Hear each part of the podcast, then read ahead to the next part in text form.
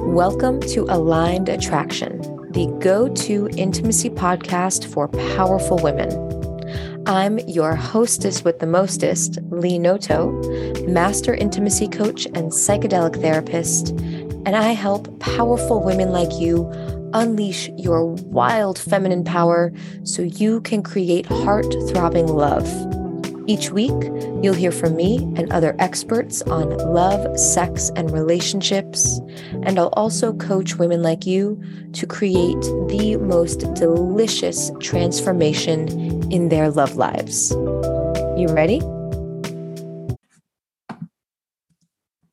Hello, everyone, and welcome back to another episode of The Way of the High Priestess. I am joined by an awesome guest today, Stephanie Sylvia Costello, who is an intimacy and relationship mentor. Okay, this woman is super badass. She has over ten years of experience in the world of mental health, working with individuals ranging from six to fifty years old. So that is a huge range. She is also a mom of three beautiful children and was diagnosed with P T S D. And this is a huge part of her story. The struggle of working through these life changes have propelled her ability to support people. Receiving this diagnosis and going through labor was the easy part. Finding the inspiration and belief in herself was the real challenge. And this is why men and women alike turn to Stephanie when they want to find safety and freedom through embracing themselves, owning their power, and breaking free of toxic patterns. My dear, welcome to the show. I'm so happy to have you here. Thank you so much for having me. Awesome. All right. So there's so many different ways we can go. And I love that I'm getting to talk to what I would consider a colleague in the field of mm. intimacy, love, sex, and relationships. Uh, but I want to get personal first before we get professional. For most people in helping fields, fields that serve to cr- help people create personal transformation, we typically have our own transformation that we went through that got us to where we are today. So with that, I know one of the core areas of your focus is helping people confidently and assertively state their needs, learn to set boundaries, and securely state their desires with sexual intimacy, mm. as well as break free of toxic patterns. Yeah. So over the course of your, you know, love life, what are some of the most pervasive patterns that you've had to overcome that have led you to where you are today? Mm, such a great question. Uh, when my husband and I uh, initially met, I was only nineteen. And so I remember back then at one point I had said to him, I could never be mad at you. So funny, right? Like, what? nineteen-year-old me is just like, I'd love to meet her again to see what she was thinking and and figure out like where that ever came from. He laughed at me and I was actually mad that he laughed at me. So I was like, that's not funny. Like, I don't ever want to be mad at you. And three kids labor, three labors later, uh, eleven years later, here we are. And I'm thirty and I'm turning into this Um, mature woman who knows what she wants and is very clear on what it looks like and how it feels and all these things. And, and we're kind of navigating, we're not kind of going down different paths right now, but we're, we're not all, we're also not like getting each other's paths together as intimate partners, not as homeowners and parents and all this other stuff. So, uh, it's interesting how, you know, meeting each other was an evolution. Becoming parents was an evolution. Becoming homeowners was an evolution. Becoming business owner was an evolution. And now here we are back to basics eleven years later and how we're evolving as people. Mm.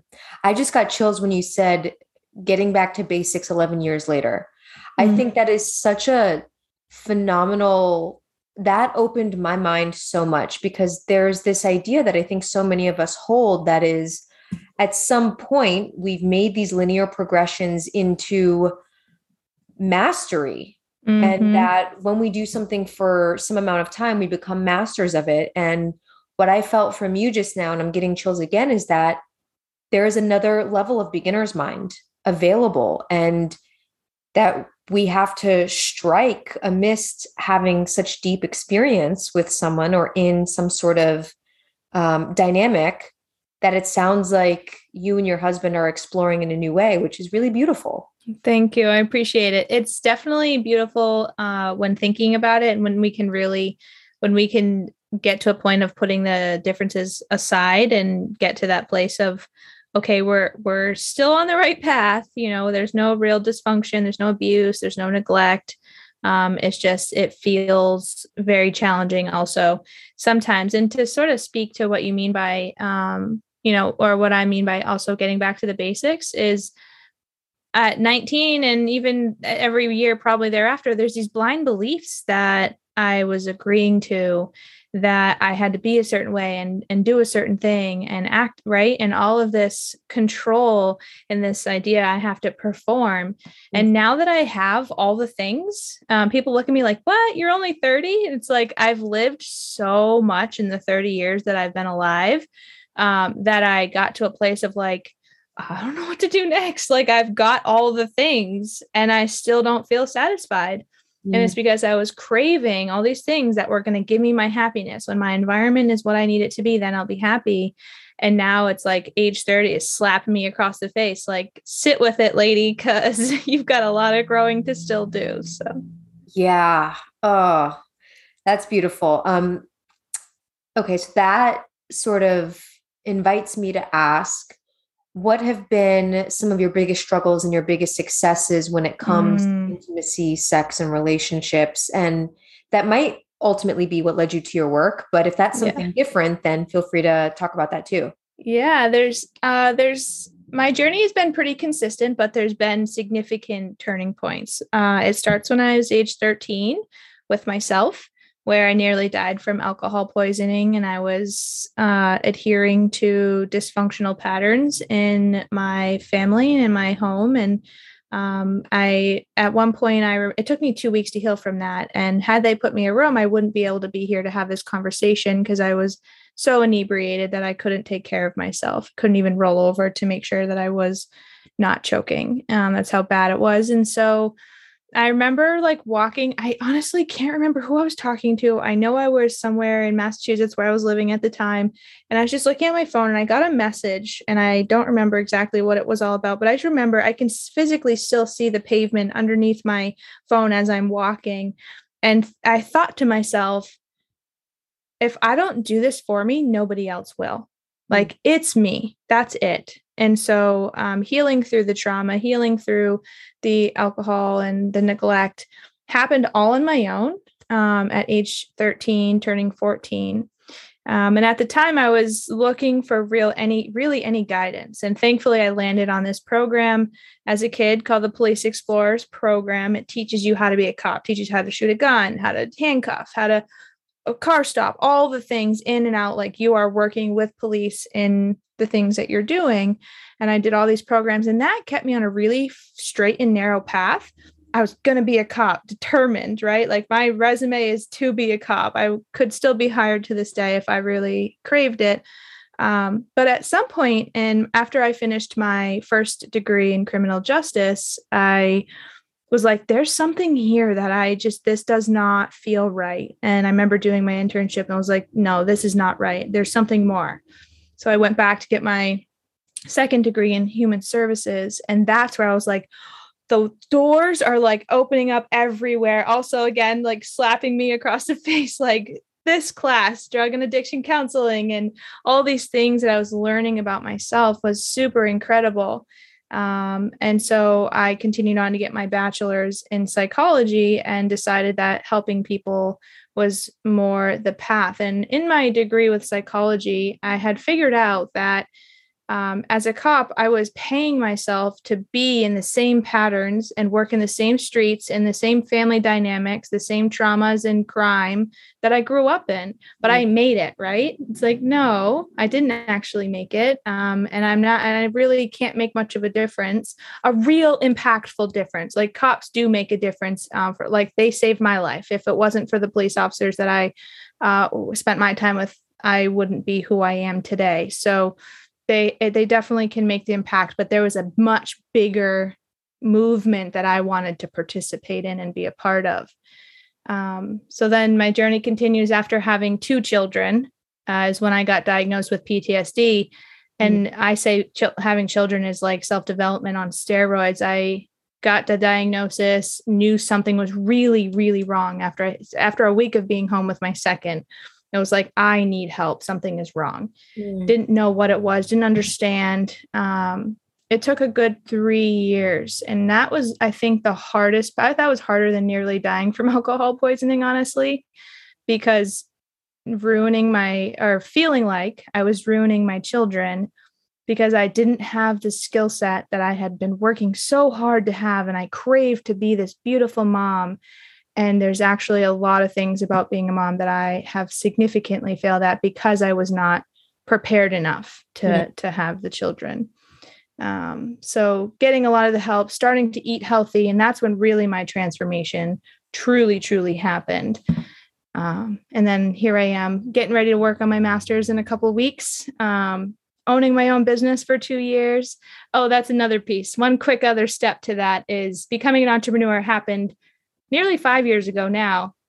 And I started as a Pure Romance consultant, which is a, I still do it. Um, and we, women's sexual health, and I was doing these parties and I was loving it. And these women were like getting all the good information and they were getting empowered, but then they went home and they just couldn't practice what they learned at the party because they needed more help. And that's kind of how intimacy and relationship mentor evolved. Wow. Yeah. Okay. So much. So you saw this gap in what was happening at these Pure Romance parties, and just give the listeners a, a quick description of what a Pure Romance party is. Yeah, it's a it's a woman empowerment party, or a bachelorette party. We also do, but it was really about empowering the women in the room to love on themselves the way they deserve to. Um, And local to where we are, there's other companies that kind of make it like it's this big party and we swing from chandeliers and everyone gets tied up. And I really was very passionate about providing that safe place for women to share their vulnerability, yeah. uh, and express themselves freely. And it really started because I didn't have that for myself. And I wanted to have a community of women that were involved in this uplifting of our feminine energy.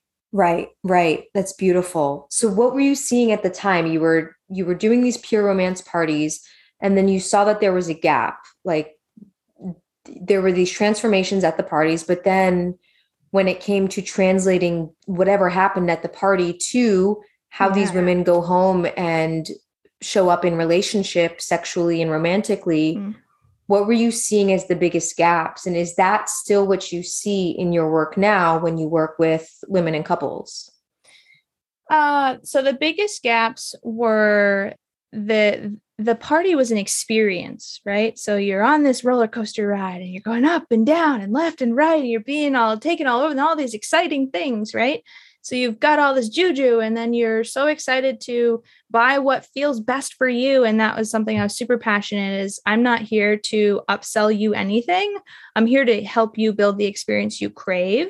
So there's only so much I can spend uh, time-wise in the shopping room with them. Um, and so they would spend all this money, and I'd check in with them. How's things going? And take notes and do that accountability piece, which I think is a little bit more than most consultants uh, would probably do. And they would like, I haven't even opened it yet. And I'm just like, what? Like, I feel shameful because I just took your money and you're not doing anything with it. That felt like a misalignment for me. Yeah. Um, and then even the fact that they learned all these things, but they didn't know how to have the challenging conversation to overcome it. Like, especially even women who had never used toys before because their partner felt jealous mm. about the toy in the bedroom. I'm just like, that is so sad. I am so sorry for you. And they were so scared to even approach the conversation that they would deny themselves that pleasure. And so after, after getting so frustrated with the way the business was working, yeah, I was making money, but it wasn't, I wasn't having that impact that I craved to have. And so yeah. I started working with clients. There was one couple specifically who really needed that support, and the support that we offer, that I was able to offer and get her connected to the right people, just made her, their relationship flourish in a way that they had never dreamed of it being. And so that, that was like, this is where I need to be. I love that. That, yeah, it's, it's so, it boggles my mind how little we are taught about how our bodies function, mm. how to communicate effectively when it comes to being in relationship with people, and not just romantic relationship, but any relationship, parental, mm. coworker.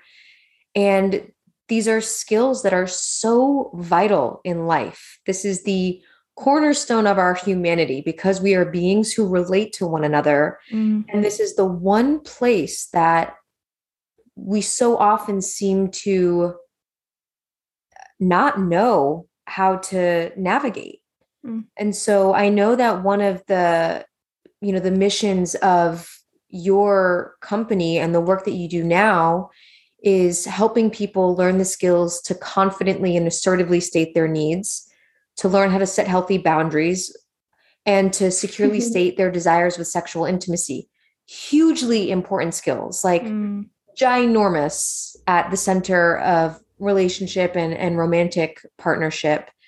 So tell me about how you do that. And, and if there's, if there are any tangible tools or processes that you want to give in this response. I know that anyone who's listening would love to hear how to communicate more effectively, how to navigate something that feels challenging. So mm. whatever comes up for you in that, um, go for it. Yeah. So I'm so excited. This is like, this is the part that, you know, after working with people for so long, it's like, okay, this piece of information really needs to be shared.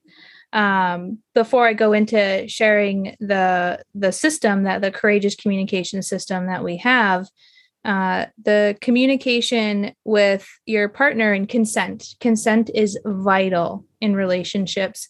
Um, and that is one thing that I find that there's this, one is usually overgiving and one is undergiving. Mm. Um, and so this courageous communication, very simple Venn diagram for anyone who doesn't know what a Venn diagram, it's two circles where they meet in the middle. um, and if you, if you write down on, on one side of the Venn diagram is like me or I, or whatever you want to write, the middle is W C for workable compromise. And then the other side is them. It could be your partner. It could be your, your child. It really could be anyone.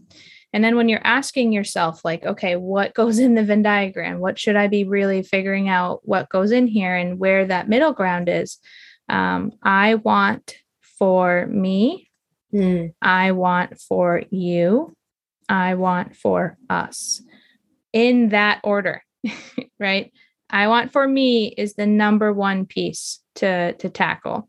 And then the them piece is uh, you want for you, you want for me, and you want for us.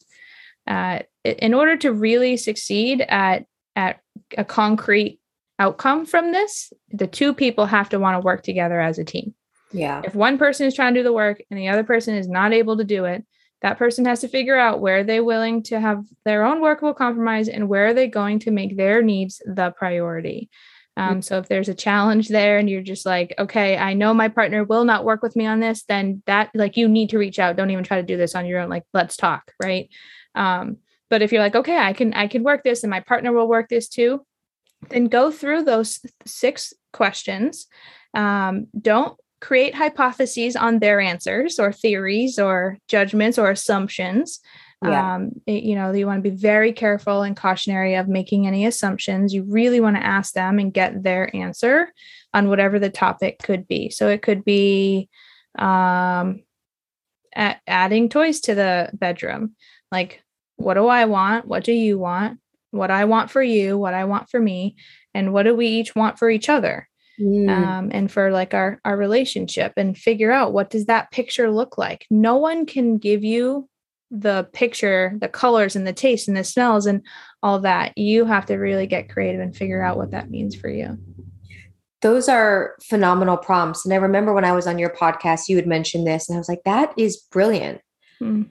It, there are things that we don't often think about that really help us define our needs more clearly and inquire about the needs of the other and find a middle ground. I, and I think that's where the success in relationship comes in, is being able to hold the three, the I, the you, and the us as, as all valuable parts.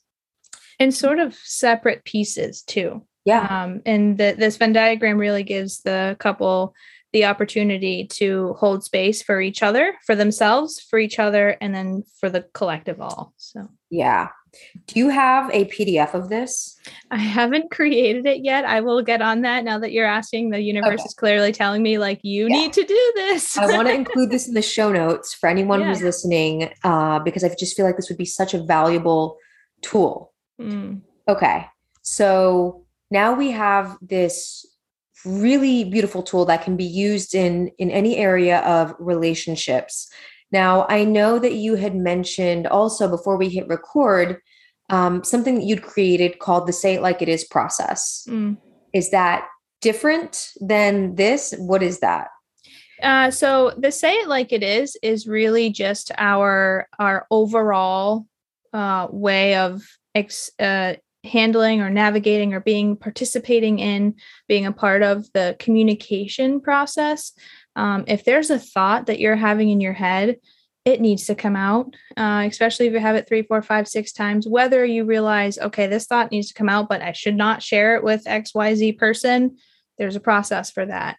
Uh, I want to talk to somebody about this. There's a process for that, right? There's all these different ways to approach um, it, saying it like it is, because it depends on if it's for you, if it's for the relationship, or if it's for them, right? And, and all the different uh, sections of our life that kind of come into play with each other, and they intersect a lot. So it, getting that personal clarity is important. Mm. Yeah, I've definitely, definitely had my own reflections uh, that I've had to come to terms with how to communicate. So between getting clear on the Venn diagram mm-hmm. and the Say It Like It Is process, can you give any examples from your life or from a client's life that would clearly depict how this works, right? Because I want for me, I want for you, I want for us, et cetera. I'm thinking of how to fill some of my own examples in, but how have, have either of these processes led you or a client to greater self-understanding, greater mutual understanding, greater connection? Mm. Great question. Uh, the first thing that comes to mind is, is just a conversation I was having with my husband, you know, midday today. I'm reading a book called Overcoming, um, Overcoming Under-Earning. And there were eight, um, take the notes, eight rules to achieving wealth. And as I'm reading through these and I, I'm stuck in this, like, I want to do this. How am I going to do this? And really trying to encourage myself to go after what I crave in my life. And I realized, like, I need an accountability buddy in this. And these are all things, back to the piece with my, my husband earlier, we've achieved so much in our life, but our relationship hasn't quite, our very intimate bond hasn't quite achieved a level that I just deeply crave. And so these eight rules, um, under earning is no longer an option. That's a fear for me. So I'm scared that if I uh, don't under earn, then I'm going to lose him and, or not need him. And then what are we going to have, right? All these fears that aren't true that I have to deal with. So I can't come to him and be like, you're going to, I, you know, you're not going to love me. You're not going to care. And we're just going to go, like, I can't go point the finger and place this blame and this shame and this guilt on him. So I have to communicate, you know, this is what my brain is, is creating for a story. And it, I know it's complete baloney, but I need your help holding me accountable to not letting that come become our truth or my truth. Mm. Number two, keep your commitments. He has a really hard time with keeping his commitments. And, and I also do in some of my areas of my life too. So where I, where he slacks, and then if I'm slacking, we're both slacking, and neither of us are balancing each other out. So that balance is something we really got to work on. Um, use disruptions to practice the five steps that she talks about. Enroll your spouse in the process. When I hit that, I'm like, like he's enrolled, I got this. And it's like, well, wait a minute. I haven't had a conversation with him to be enrolled in the process. And so these eight rules are giving me these very specific pieces that, even though we're talking about under earning in this book, it really boils down to my self-esteem and myself and in my relationship with my partner. Um, And so figuring out what I want, what I crave, and what can he realistically have on his end versus the expectations I'm placing. Mm, that's a huge one. That's a huge distinction to make, is asking the question, what feels doable, desirable, realistic for the other person versus mm. what am I expecting? And maybe there is a Venn diagram. Maybe there mm. are things that I'm expecting. There are things that feel realistic. And then there's some middle ground. But I'm curious to hear, you had mentioned just sort of bringing things back to a, a personal context. Yeah. Um, that there is this place you're longing for in your mm. intimate connection with your husband. What do you know what that place is yet? How it feels, what it looks like? I do. And that just kind of um, happened today, thankfully. Oh, wow. That's so exciting. Hot off the press. Yes, literally hot off the press. Uh, my husband, our whole relationship has always said, you just think of what you want to do and you go and you do it. And I have this like, like, I don't know, six months ago, I was like, oh, I feel like getting my master's and I'm going to apply to these schools. And some people are like, you're going to apply to this program? I'm like, yeah, I've already been accepted. Like, no big deal. Not even question if I'm going to be accepted or not. You know, I have this sense of knowing, really feeling into that high priestess uh, sense of myself, but it doesn't know, it's not always there. Um, and so when we're connect, when him and I are connecting, I said to him today, I'm like, you know, Uh, one, one of the eighth uh, rule is uh, do what you dread. Mm. And, and I dread facing finances. Like, it's just a weakness of my personality type. Um, it's something that I really, really struggle with, the financial conversation, all of it. And, and I, but I love the work that I do. So it's like, why does it have to be money? Why can't it just be, I don't know, energy or something? Um, But so him and I are having this conversation around dread, and it's like, you know, I don't just like wake up and just have this big smile on my face and do these things that I dread that are a significant part to my, my growth. And so um, he has a very go with what life kind of brings, and which is good in some areas, but when we're trying to achieve shit, like, we got to get our big boy and girl pants on and go after what we're craving. And that may feel, there may be a lot of dread there, but at the, when you overcome that dread, there's so much power and newness and excitement and risk and just everything that goes along with that. You know, I attribute um, that dread or, or that um, achievement process, I attribute that to climbing mountains. I do all these big mountains um, local to where I am. And like, I'm doing a twenty plus mile trip tomorrow in like some of the toughest terrain, and climbing that mountain, like there's sometimes dread going up that mountain. But if I don't stop to breathe and take those steps and overcome that dread, I will never get to the top of any mountain I ever try to climb. Yeah. And so that real deep sense of intimacy and going into something, knowing that it's risky, knowing that there's going to be a challenge and you're going to have to figure it out and be creative with whatever skills and tools you have in the moment, that just is like, I thrive on that and that want to move through that. So that's really, hopefully that was clear picture of what that looks like. That's all intangible things. It's not buy me pens because I'm going to college, or my highlighters, you know, because I'm going to college. So, yeah. Okay. So what I'm hearing is there's a desire to be able to want to traverse those dreadful terrains together. Mm, so true. Yeah. Okay. Okay. Beautiful. Is there, as you're creating this, I don't know what else to call it, but this next level for yourself mm. in your professional life, in your academic life, in your intimate life, are there any other things that you're really craving right now? I feel like we're in such a reflective time of the year. Right now we're recording this. It's the end of twenty twenty-one. By the time mm. this airs, it will be in twenty twenty-two, but you know, we're looking forward into the new year. We're reflecting on this past year. Is there anything else that you would just love to speak into existence right now in terms of like heart's cravings? Yes. Loyalty and mutual respect, understanding of understanding of what that loyalty looks like, feels like, is like, um, I don't want to make it seem like I'm craving dread. I just know that dread is part of the growth process. Mm. And so it takes to be a real loyal person to achieve whatever it is you're looking to achieve. It takes discipline. It takes creativity. It takes perseverance and dedication, determination, and resiliency, uh, committing and experiencing and creating that change that you crave.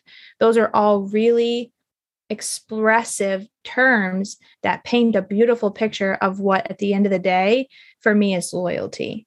Uh, and so craving that from other uh, community members and entrepreneurs and podcasters and whatever environment that I'm in, I know what that looks like in a person, and I can just feel it as soon as I meet them. And they get that from me. And it's, it's almost like It's that they don't know what they're getting, because most people aren't that hyper aware. Um, you know, I do a lot of work around this, so I'm hyper aware in a lot of ways. And so when I give that, it's like so addicting. They're like, I want more. Yeah. But it's more of a, I want more, and not of a, what are we going to provide each other? So um, right. that loyalty from others would yeah. be so amazing.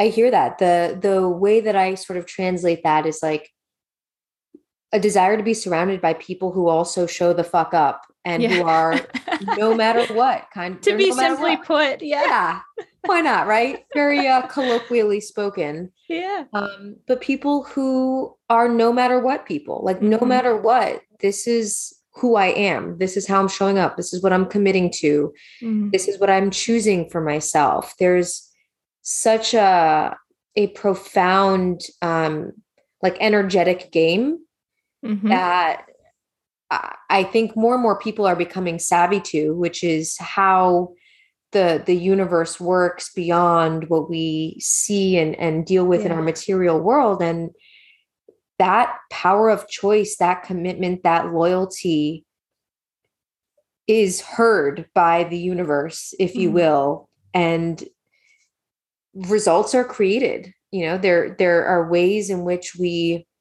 create our reality based on our level of loyalty, commitment, dedication, creativity, choicefulness, and mm. then the reciprocity that we receive, hopefully from the people we interact with, but over time, no doubt, because we will attract that, uh, but also from the universe is, or God, source, that which is greater, um, is, I think is definitely uh, a reflection of the loyalty that we show up with. So I'm really excited to see what unfolds for you over, you. you know, the next year for sure. Yeah.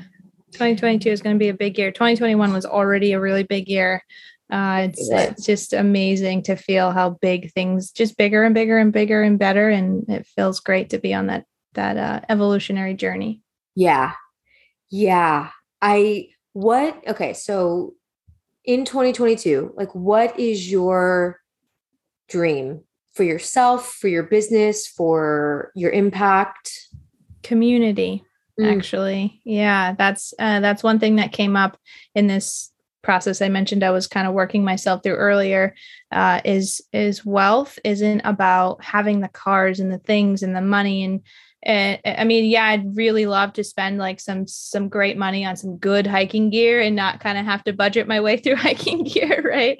Um, but community is what brings wealth. Like if I can have uh, a wealth that provides single moms a job, or stay-at-home moms a job, or, you know, jobs to other countries where people are suffering and they need the the wealth as well, like really bringing that, all that, what I described loyalty to be, to the table. Like a lot of what I described are my core values and what loyalty means to me, and a community, we deserve that uh, community, collective ability to be open and vulnerable and trusting and honest, instead of closed off and segregated and, you know, all these, having our own homes with no village around us to help care for anything, right? I really want to bring that, um, what the essence of humanity, back to life with my wealth. Hell yeah. Yeah. Hell yeah. I love that. Yeah. I feel like now is the time for that. We are, and I, you know, our work is so fundamental in bringing bringing that to fruition and mm. making that a reality, because, you know, based on what I know about your work, you are showing people and modeling for people how to relate to one another. Yeah. And that is the, the cornerstone of community, is how we be in relationship with one or more people to work toward a shared intention or a common goal for hopefully the betterment of humanity mm-hmm. and for the enrichment of our lives. And, you know, it seems to me like you're doing that every day. So I am yeah. excited for that. Thank you. We do have three pillars. We have the self-exploration, the relationship exploration, and then the sexual health. Um, and we find that through that evolution, it, it'll start with self-exploration and it'll move into relationship, and then it'll go back to self because the relationship part starts to improve, and then they start to get more clarity and more clarity. And it just isn't, there's no one place to get through to. Uh, it's a never, it's an ever evolving journey. Mm-hmm. And uh, one of the biggest things that I try to help people relate to what the work it is, is behaviors, emotion, communication. We have to exercise, we have to fail, and we have to try better, and we have to learn from our mistakes, right? Um, but it takes, in the same way you go to the gym, if you've got your shoulder up by your ear and you've got these little T-Rex arms, you're trying to do hammer curls or whatever, your trainer's gonna be like, what are you doing? Like fig- fi- fix this and this and do this, right? Um, and so that's kind of what I, I do. I'm like your physical trainer for your emotional, behavioral, and communication health. I love that. Thanks. Okay, so this may or may not take a left turn, but I want to make sure we cover this because I'm personally curious about this. But you had mentioned uh, something before we hit record about impulse versus intention. Oh, yes. What is that all about? Oh, so exciting. I'm so glad you brought that up because that is just screaming at me in every area of my life. Um, when people come to me, for example, a, cl- a client, a graduated client, she's doing great. Um, things have kind of taken a, a dive, unfortunately, in their relationship. Um, and she was like sticking to her intention. She was remaining dedicated and committed to her communication. And then her partner was just provoking and provoking and provoking and provoking. And she fell into the, in, um, the impulse trap where she impulsively reacted and felt like she needed to get back at Um, the her partner. And so uh, figuring out for her, what does impulse mean for her? And what does intention mean for her? Impulse feels resentful and angry and frustrated and sad and all of these really intense negative emotions, where intention, mm-hmm. even though sometimes intention can be just as equally struggle strugglesome, because um, if we stick to what we are being intentional about, that means that we're ignoring. So the people pleasers that I tend to work with really struggle with that because they're like, well, I want this, but that means potentially all these other things for that person. And to get them to understand that being intentional about your choices for you and making you the priority when somebody else cannot make you meet you in the middle is very, very, very important to the overall health and happiness of your own life. Um, so that's a lot how impulse versus intention shows up for the people that I work with. Yeah. And um, the, the word loyalty is coming to mind again, as you say that, that there are so many facets of how we embody loyalty. And mm-hmm. one of those facets that, you know, in my personal experience and professional experience is the cornerstone of a successful relationship is loyalty to self, mm-hmm. to our own needs, desires, boundaries, preferences, dreams, fears, and becoming self-aware and self-understanding enough to know what those are so that we can share that with our partners mm-hmm. or with people in our lives. And, you know, so often I think we as women in particular were conditioned with the idea that we must be selfless mm-hmm. to create success in our relationships or to be loved. And that's just totally backwards. And so that word loyalty came up again with that loyalty to our intention, loyalty yes. to how we're choosing to show up despite what may trigger an impulse, despite how someone else responds. And this is that, again, that no matter what way of being, which is like, here's how I'm going to choose to be no matter how my partner shows up, mm-hmm. no matter what they say, no matter what kind of day they're having, mm-hmm. and being loyal to our intention and being clear on what our intentions are. Yeah. Just period, point blank. That's the starting point. So yes. Uh, two responses to that, you know, going after what we want is, is super important. And, and it's not always easy, right? So if you are having an off day and a tough day, if you own that, I feel statements using, I feel statements, I feel frustrated, I feel tired, I feel angry, I, I feel, and your partner can't hold space for you, then go find someone who can, and because you're being intentional with your impulses or your, or your decisions. Right. Um, and then to speak a little bit to that selfless piece, I think males are expected to be selfless as well with their emotions, which is what creates such frustration and anger in them, because they're not allowed to be selfish with their emotions. So we women are selfish with all of our emotions, but men aren't allowed to be selfish. And so it creates this just unequal dynamic. Um, and I'm speaking specifically to heterosexual relationships, but it could also be if you are a more masculine energy or you're more feminine energy, you still can fall into those um, societal beliefs, blind beliefs and agreements that we make from beginning of our lives. Yeah. Yeah, I know. Overcoming narratives, recognizing narratives, I think is such a huge part of relationship and just the human experience in general. Mm-hmm. Um, so thank you for speaking to that. Yeah. Okay. Left turn um, as we close this conversation, because sure. There's never a reason to not have something like this happen. Mm-hmm. Um, it is now time for your clitoral model to make its appearance.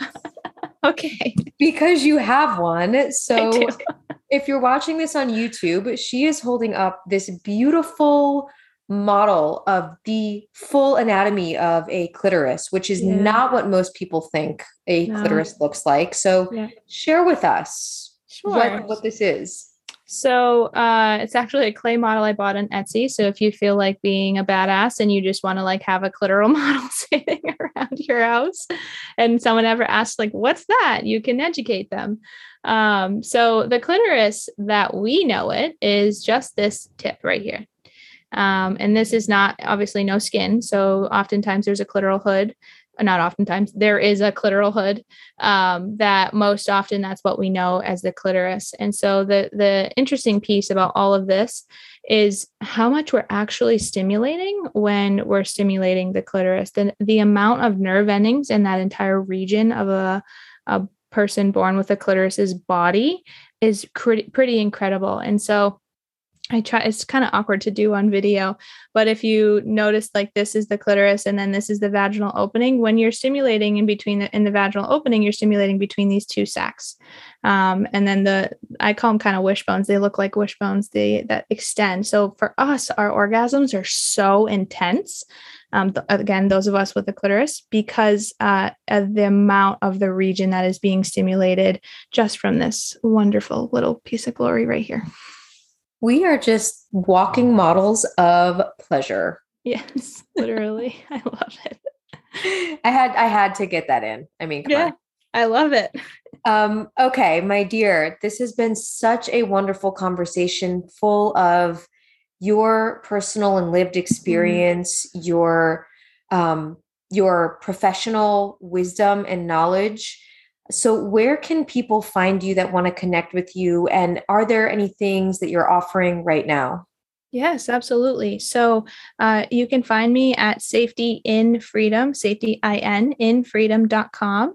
Um, and if you're curious on just meeting and wanting to get to know me, uh, safetyinfreedom.com forward slash call. And that'll give you the opportunity to pick a time that is convenient for you to be able to connect and ask more questions, learn more, figure out uh, whatever it is that you need. I'm happy to show up and be present for you. Beautiful. Thank you so much for sharing that. You're welcome. Is there anything else that um, you feel called to share? Anything that you would want people who are listening to know? Anything that's present for you? Mm, let's see. You hit on all of the, the very key pieces. I would say um, if there's a desire to learn more about the courageous communication system and how to say it like it is, uh, we're, we've got a four-week course that's coming up uh, in the new year. So uh, keep a lookout for that on the website and um, reach out. You can reach out to me at, by via email, Stephanie at safety in freedom dot com, and I will totally send you all the details. Beautiful. Thank, Thank you. you so much, Stephanie, for joining us on the show today. If any of this resonated for you, please connect with Stephanie. Um, and if you heard something that resonated for you, I invite you to share it out on social media so other people can find this episode. And if you heard something that you know would really land with someone you know, then I invite you to share this episode with them. Thank you so much for tuning in today. Thank you, Stephanie, for joining me. I am wishing you all so much love and good vibes. Thank you so much for tuning in to today's episode. If you liked what you heard, please leave a five-star review and subscribe to the show. And spread the love by sharing this episode out on social media and to all the powerful women in your life. And if you're ready to play full out and create heart-throbbing love, hop on over to my website to see all the juicy ways you can do just that. w w w dot lee noto dot com. Fellow wild woman, I appreciate you. Until next time, I'm sending you so much love and all the good vibes.